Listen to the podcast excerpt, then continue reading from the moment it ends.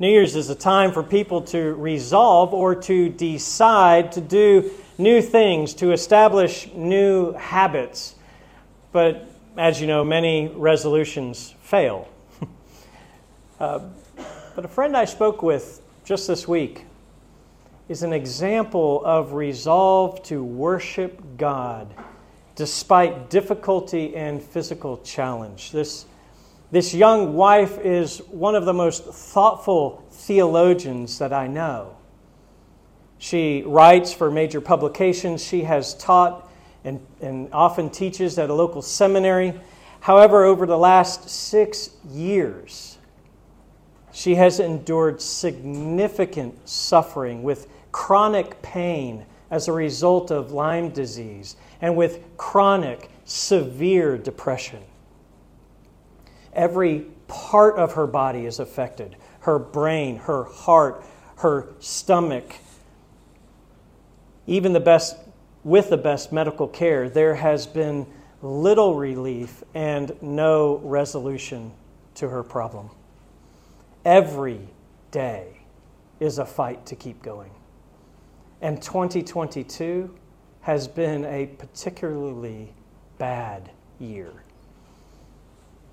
You know, in many marriages, they don't survive such chronic conditions. And faith, being pushed to the limits like this, few get through. I asked her, I said, How, how do you make it through? Her answer, My God and my husband. She continued, she said, Many days I can't do anything, but I push myself to do the things that I value most. I press myself to read God's word, even, even if it's just a phrase that I repeat over and over in prayer. I purpose to communicate with my husband. And I reserve all my strength for Sunday that I can gather with God's people in the church. She can't do much. And as she spoke, I'm, I'm, I'm not sure she would make it without those relationships. But she is an example of what Paul calls true and proper worship. True and proper worship. Worship is assigning value or worth to someone or something, and she worships God, finding in Him the most important thing she can, the most important thing she can attend her time to with the little energy that she has. Well, friends, today we're picking up where we left off on our study through the book of Romans. In this last section, chapters 12 to 16, Paul shows how believers worship God with their whole life.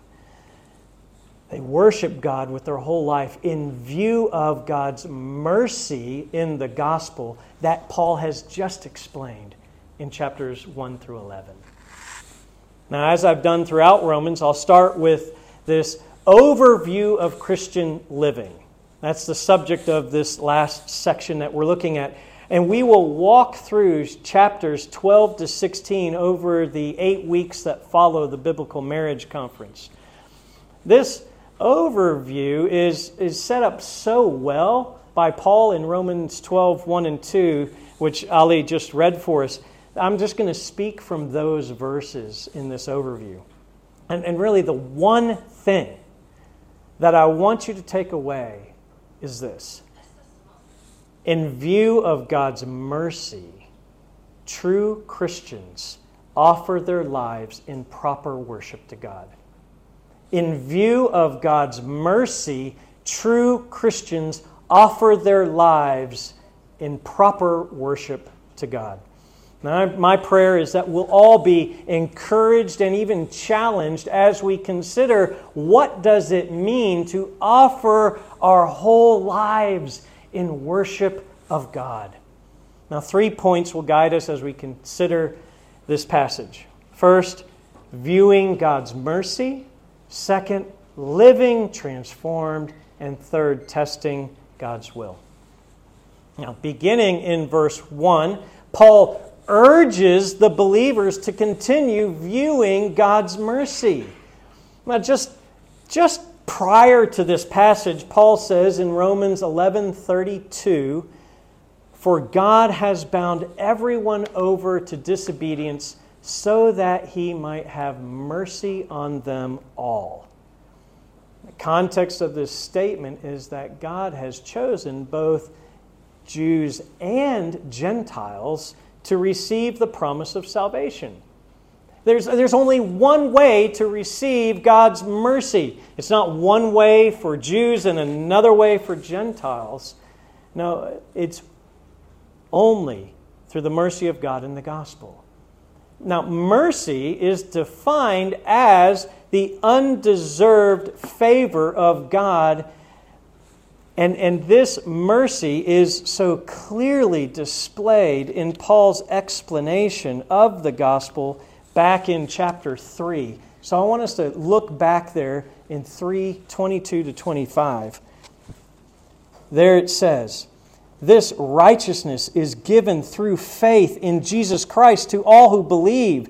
There is no difference between Jew and Gentile. For all have sinned and fall short of the glory of God, and all are justified freely by His grace through the redemption that came by Jesus Christ. God presented Christ as a sacrifice of atonement through the shedding of His blood to be received by faith. God is holy. He is completely righteous. And we, we fall so short of his righteous standard. No one is able to bring themselves up to that standard. That is, no one can justify themselves to God's righteous standard. But in mercy, in mercy, God took the most valuable, worthy, and beautiful thing in all the universe, his one and only Son, and he freely gave him. Freely giving Jesus as a sacrifice of atonement. He did that so that we, we who are completely unvaluable, unworthy, and unclean, could be redeemed to himself. By this mercy, God justifies us. He does it by paying our sin debt and granting us Christ's righteousness. And in that righteousness, we have life. Friends, the gospel. the gospel is not God's social relief plan, it is His mercy. Salvation is God's gift, and He freely gives it. But get this salvation is neither free nor cheap. It came at a great cost the worthy blood of Jesus. Friends, something this valuable cannot simply be an add on to your life. May it never be just an add on.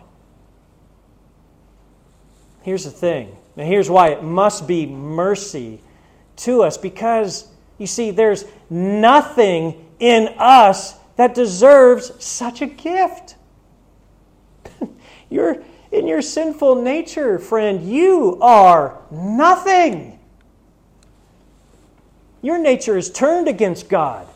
You don't seek God with all your heart, with all your soul, with all your mind, with all your strength. You are a sinner.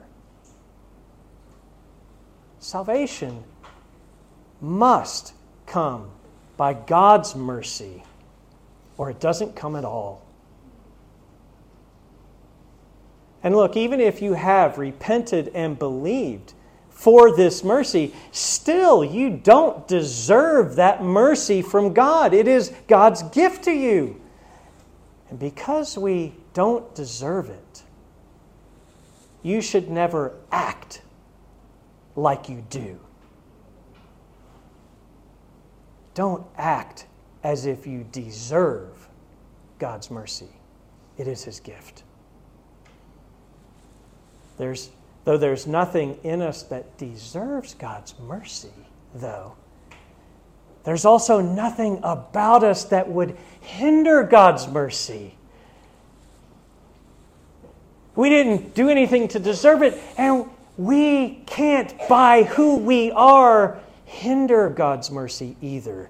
God will not withhold His mercy because of who you are or what you have done. He won't withhold His mercy because of your religious or ethnic background.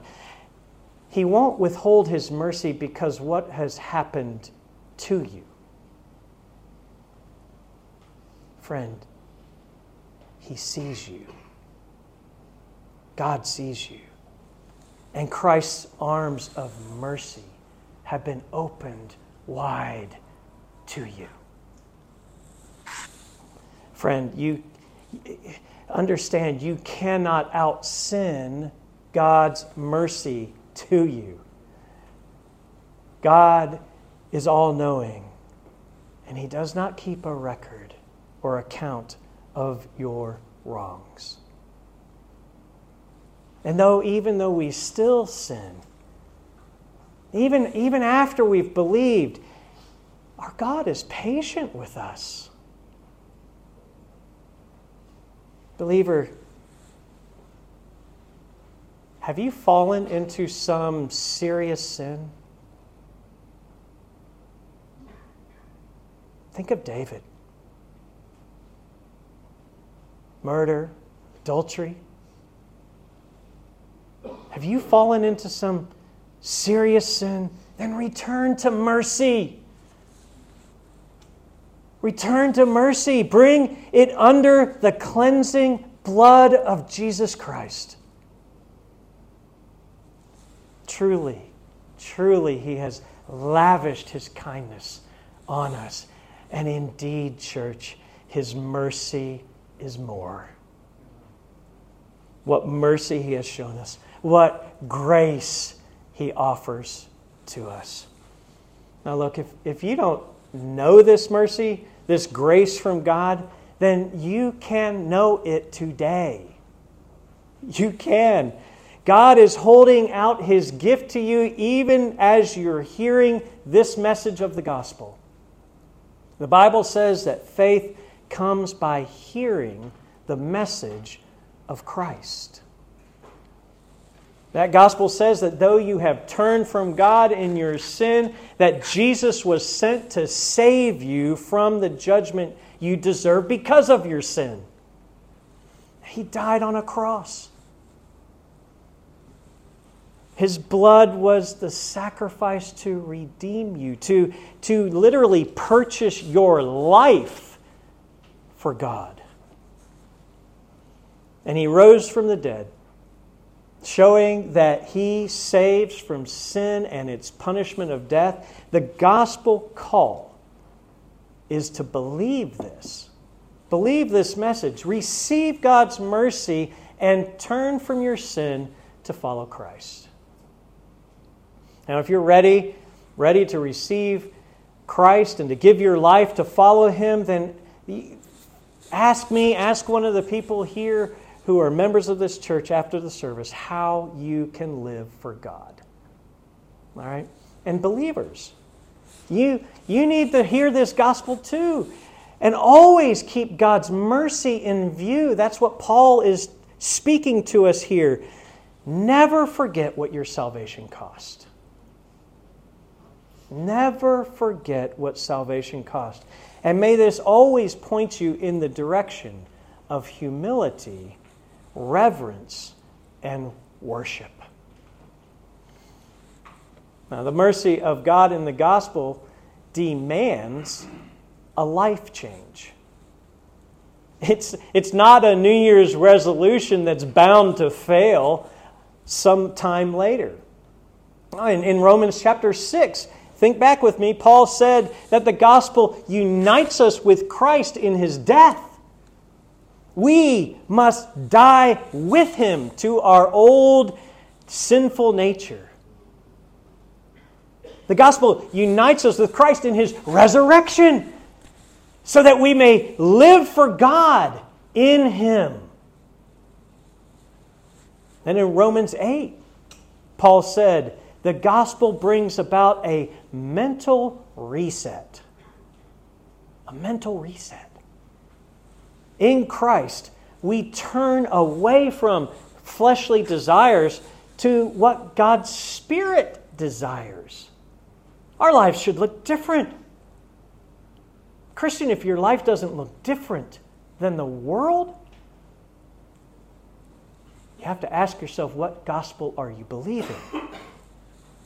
This is what the Bible calls sanctification. Sanctification. It, it doesn't happen immediately like justification. We, we just spoke about that. That's being declared righteous by God's mercy through faith in the gospel. It happens immediately. But sanctification is a process of our lives being changed over time by God's mercy because of the gospel. It continues throughout our life, and it only finishes when we stand before our Savior face to face. Oh, what a day.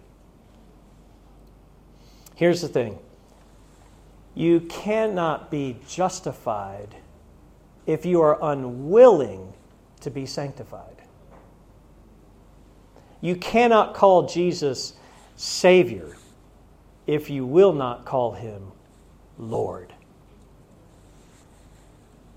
Sanctification is God's call to a new and living way. And this cannot be done on your own. It, it, it comes through God's mercy.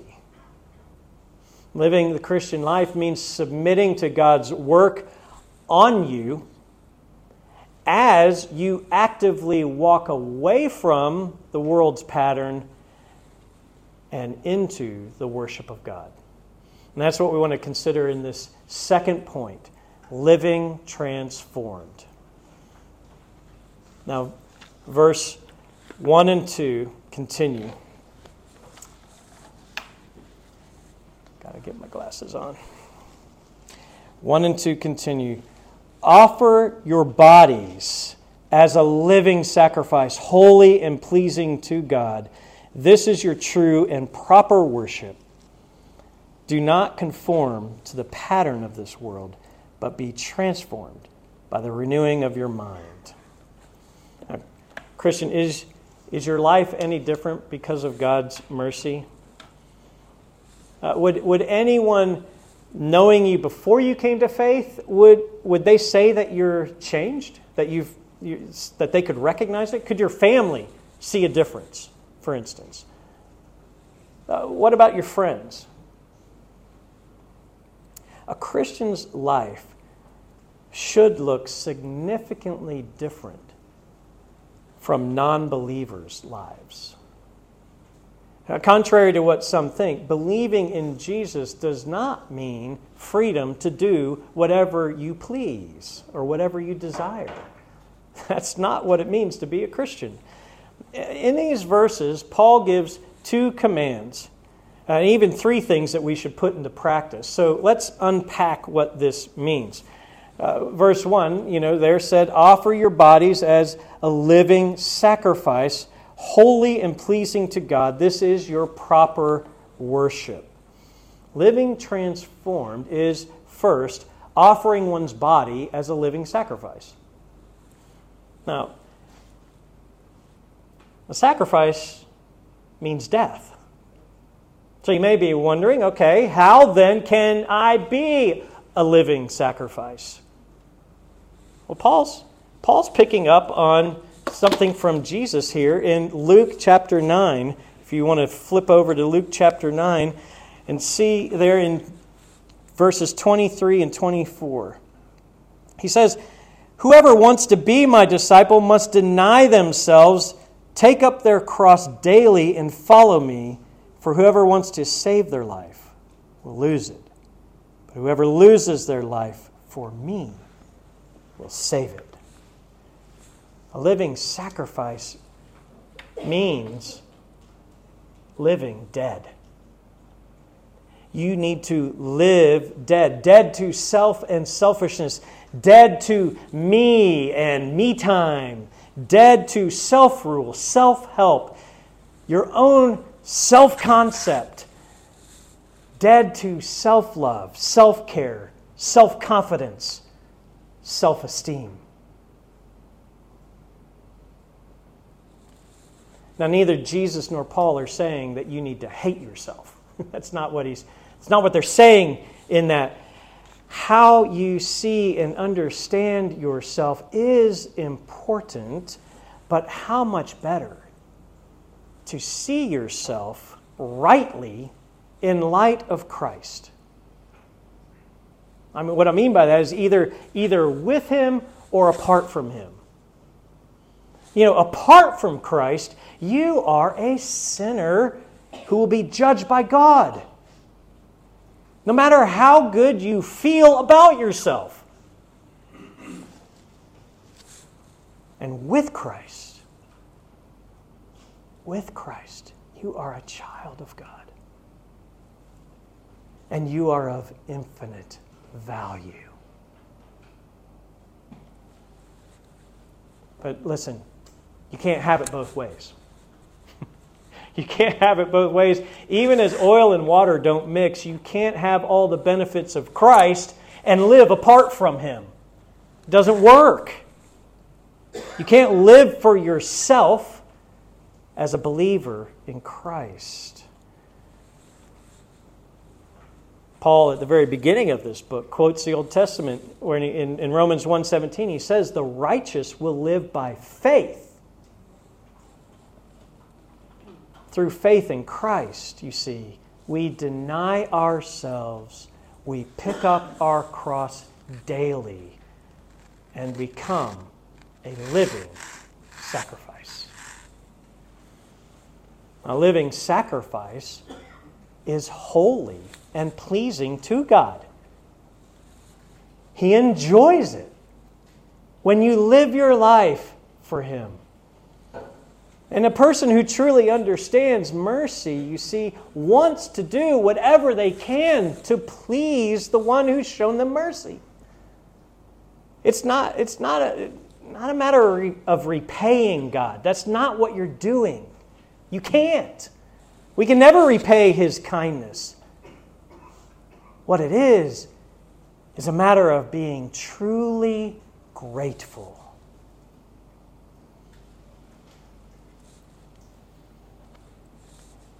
Could God be pleased by someone who shows ungratefulness by continuing to live in the ways that are opposed to Him? Would that be pleasing to God? I think not.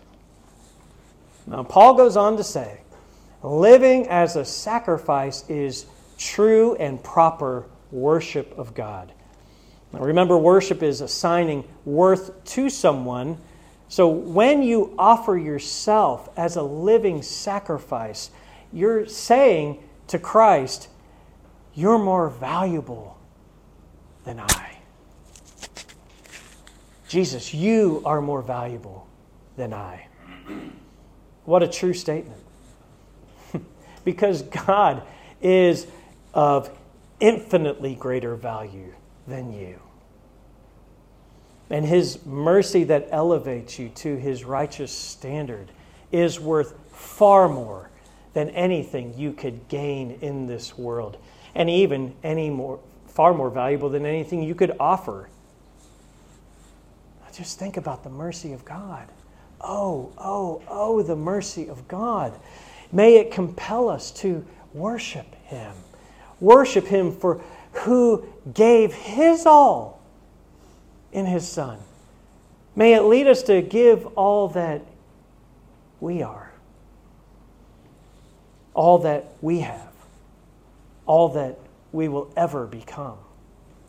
Oh, church, worship Him for worship Him who laid down His life for you and now calls us to lay down our lives in humble, heartfelt worship.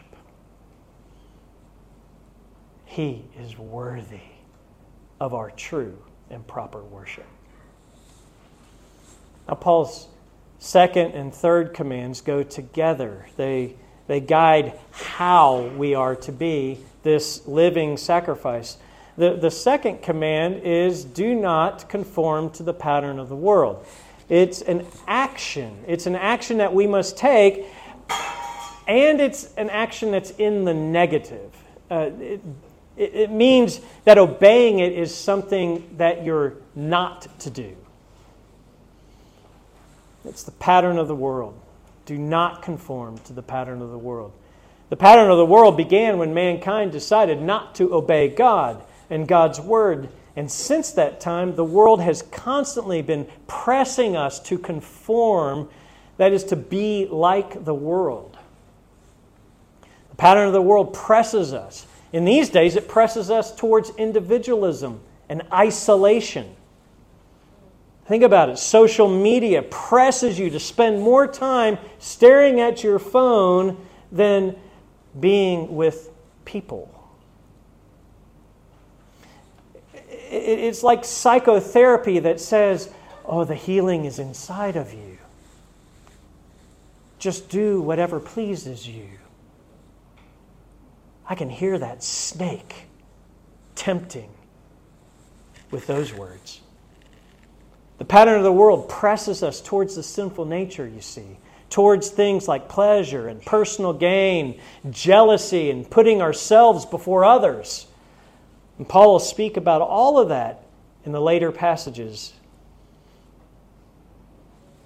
And unfortunately, the world's patterns are even finding their way into the church. Churches conforming to the world's pattern attract people by pleasing their sinful natures. They make it easy for people to come in and go out and never meet anyone. They say things like, Jesus loves you just the way you are, implying that you can follow Jesus without changing a thing. It's not true. A biblical church biblical church is not just many individuals, it's a community. A biblical church doesn't leave us in our sin, it's brothers and sisters spurring one another on to love and good work, good deeds, and to be living sacrifices to God. Now, you know the problem of a living sacrifice, right? living sacrifices always want to crawl off the altar. We need one another's help to stay in the process of sanctification. Being a living sacrifice, you see, involves work. Your efforts and ours together to not conform to the patterns of this world. But it also involves the work of God. And that's the third thing that Paul is mentioning here is to be transformed by the renewing of your mind.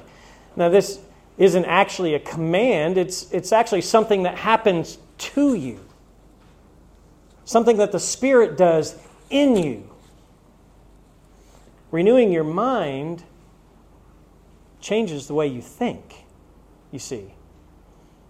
It, it begins right here. The battle is here, in the mind, in the brain. Renewing your mind, you see, is reversing that the sinful nature tendencies in you. It's, it's turning things upside down, or, or rather, should I say, it's turning things right side up the way God intended. But it doesn't hap- happen by just sitting back and waiting on God to do something. It happens when we put ourselves in places to have our minds renewed by God, to be transformed by Him. The Holy Spirit and God's Word do the work, but we need to be in the right place. Now, renewing your mind happens when you submit to and obey God's Word. And becoming a Christian is just the very beginning of that. There's a whole lifetime of enjoying God ahead of you, Christian. so listen to God's word. Meditate on the things He's saying. The word that formed the mountains will reshape your thoughts. That word that changes the course of rivers can redirect the synapse, the, the electrical impulses, even in your brain. Because God's word is powerful and effective. It's sharper than a two edged sword, and it will work in you. So submit yourself to its cutting, brothers and sisters. Offer your bodies, yes, even your sinful nature in sacrifice to God, and you will find the true life of God's Spirit springing out. Put yourself in places and in situations so that He can do this work in you. It's, it, is passive, it's, it's something that's happening to you, but you have to be there. You have to be there to receive it. So, how are you putting yourself in places to hear God's word? Let me give you a couple ideas. One, listen to God's word preached. Well, here you are. That's great. How are you paying attention, though? Are you taking notes? Are you thinking about it? Are you, are you, are you wanting to meet with others after the service so that throughout this week you can discuss what God has spoken in this time? Another one, second way you can do this is to read God's Word on your own. I want to encourage you to read the Bible daily. Daily. Why? It's your spiritual food. If you don't eat God's word, you're starving. So set a time every day to read the word. Find a regular place to do that. Now, Chris, Chris and I, my wife and I, we do this every morning. But some, you, some of you might find it better to do it right before bedtime. When I was working a really difficult job, started very early, got out very late, I used my lunch hour to read God's Word. Find time and a place.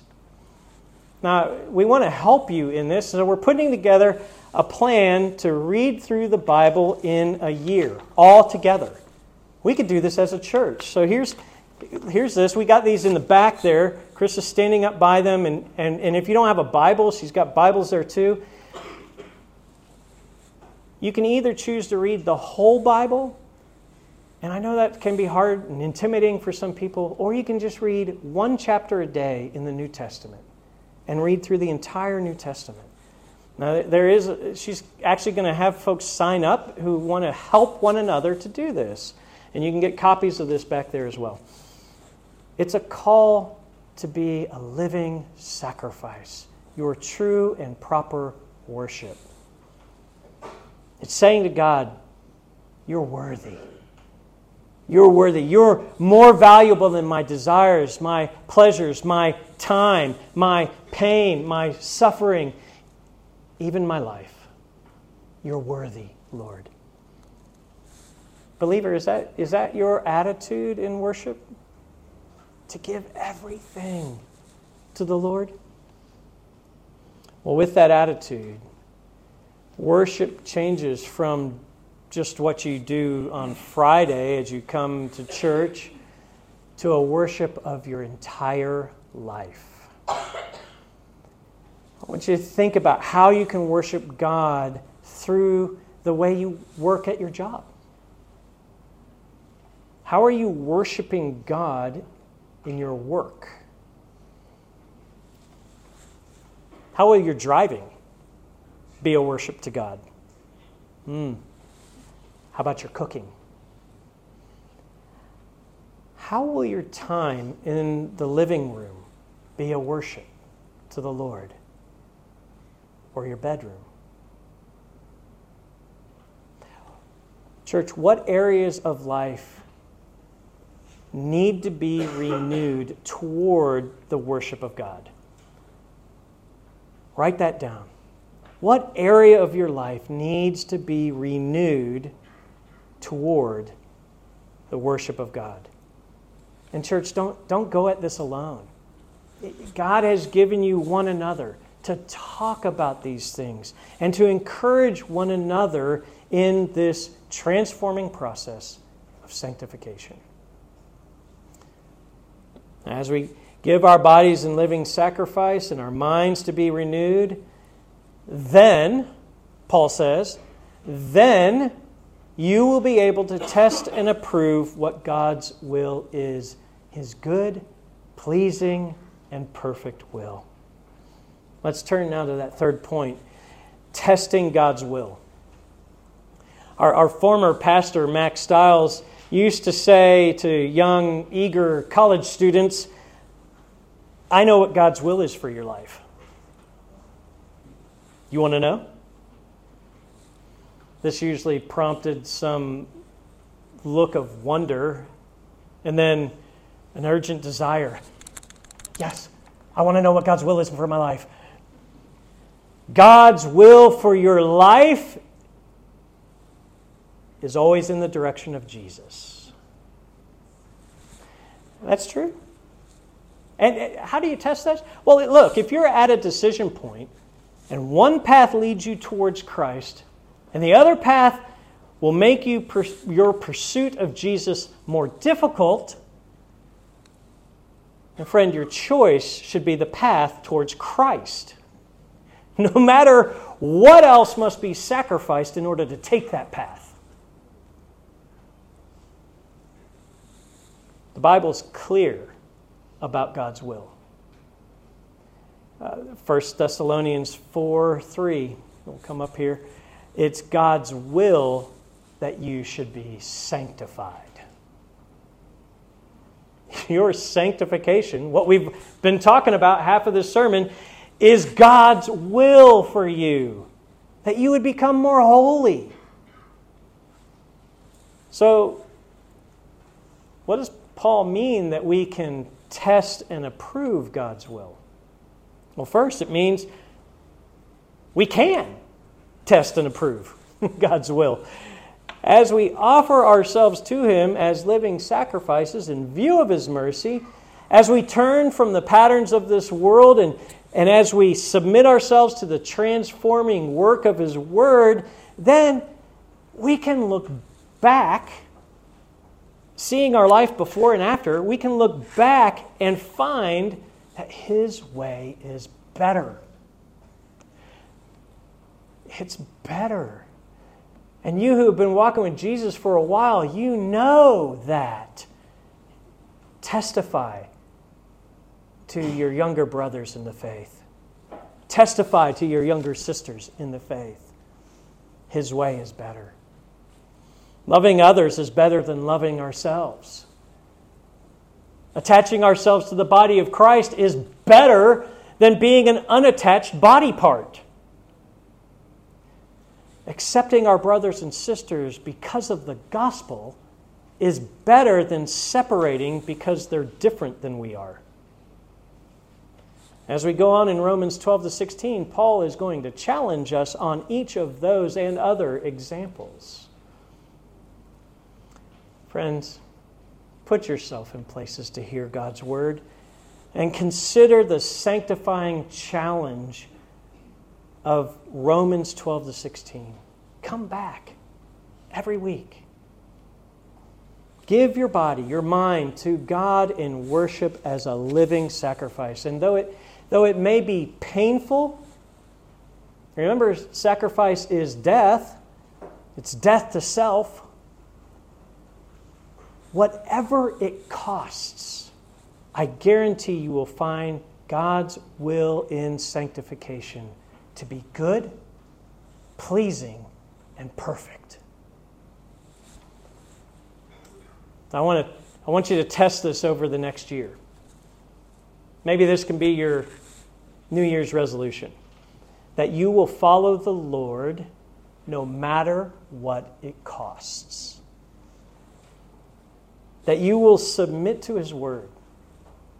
That you will turn from the patterns of this world, the patterns of culture, the patterns that are ungodly, and that you will offer yourself in worship as a living sacrifice to God as a true believer. Because true Christians offer their lives in proper worship to God. Let's pray. Father God, we praise you for the mercy that you have shown us in Christ.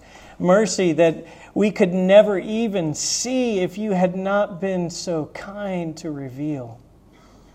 Mercy that we would never know if you had not been so gracious to come and be our Emmanuel, God with us. Mercy that somebody somewhere has spoken this message so that we could hear and repent and believe. Lord, some here haven't done that, and we pray that mercy would awaken their soul. Lord, thank you for mercy that helps us to walk in this process of dying to ourselves and living for you. For you are worthy, worthy of it all. In Christ's name, amen.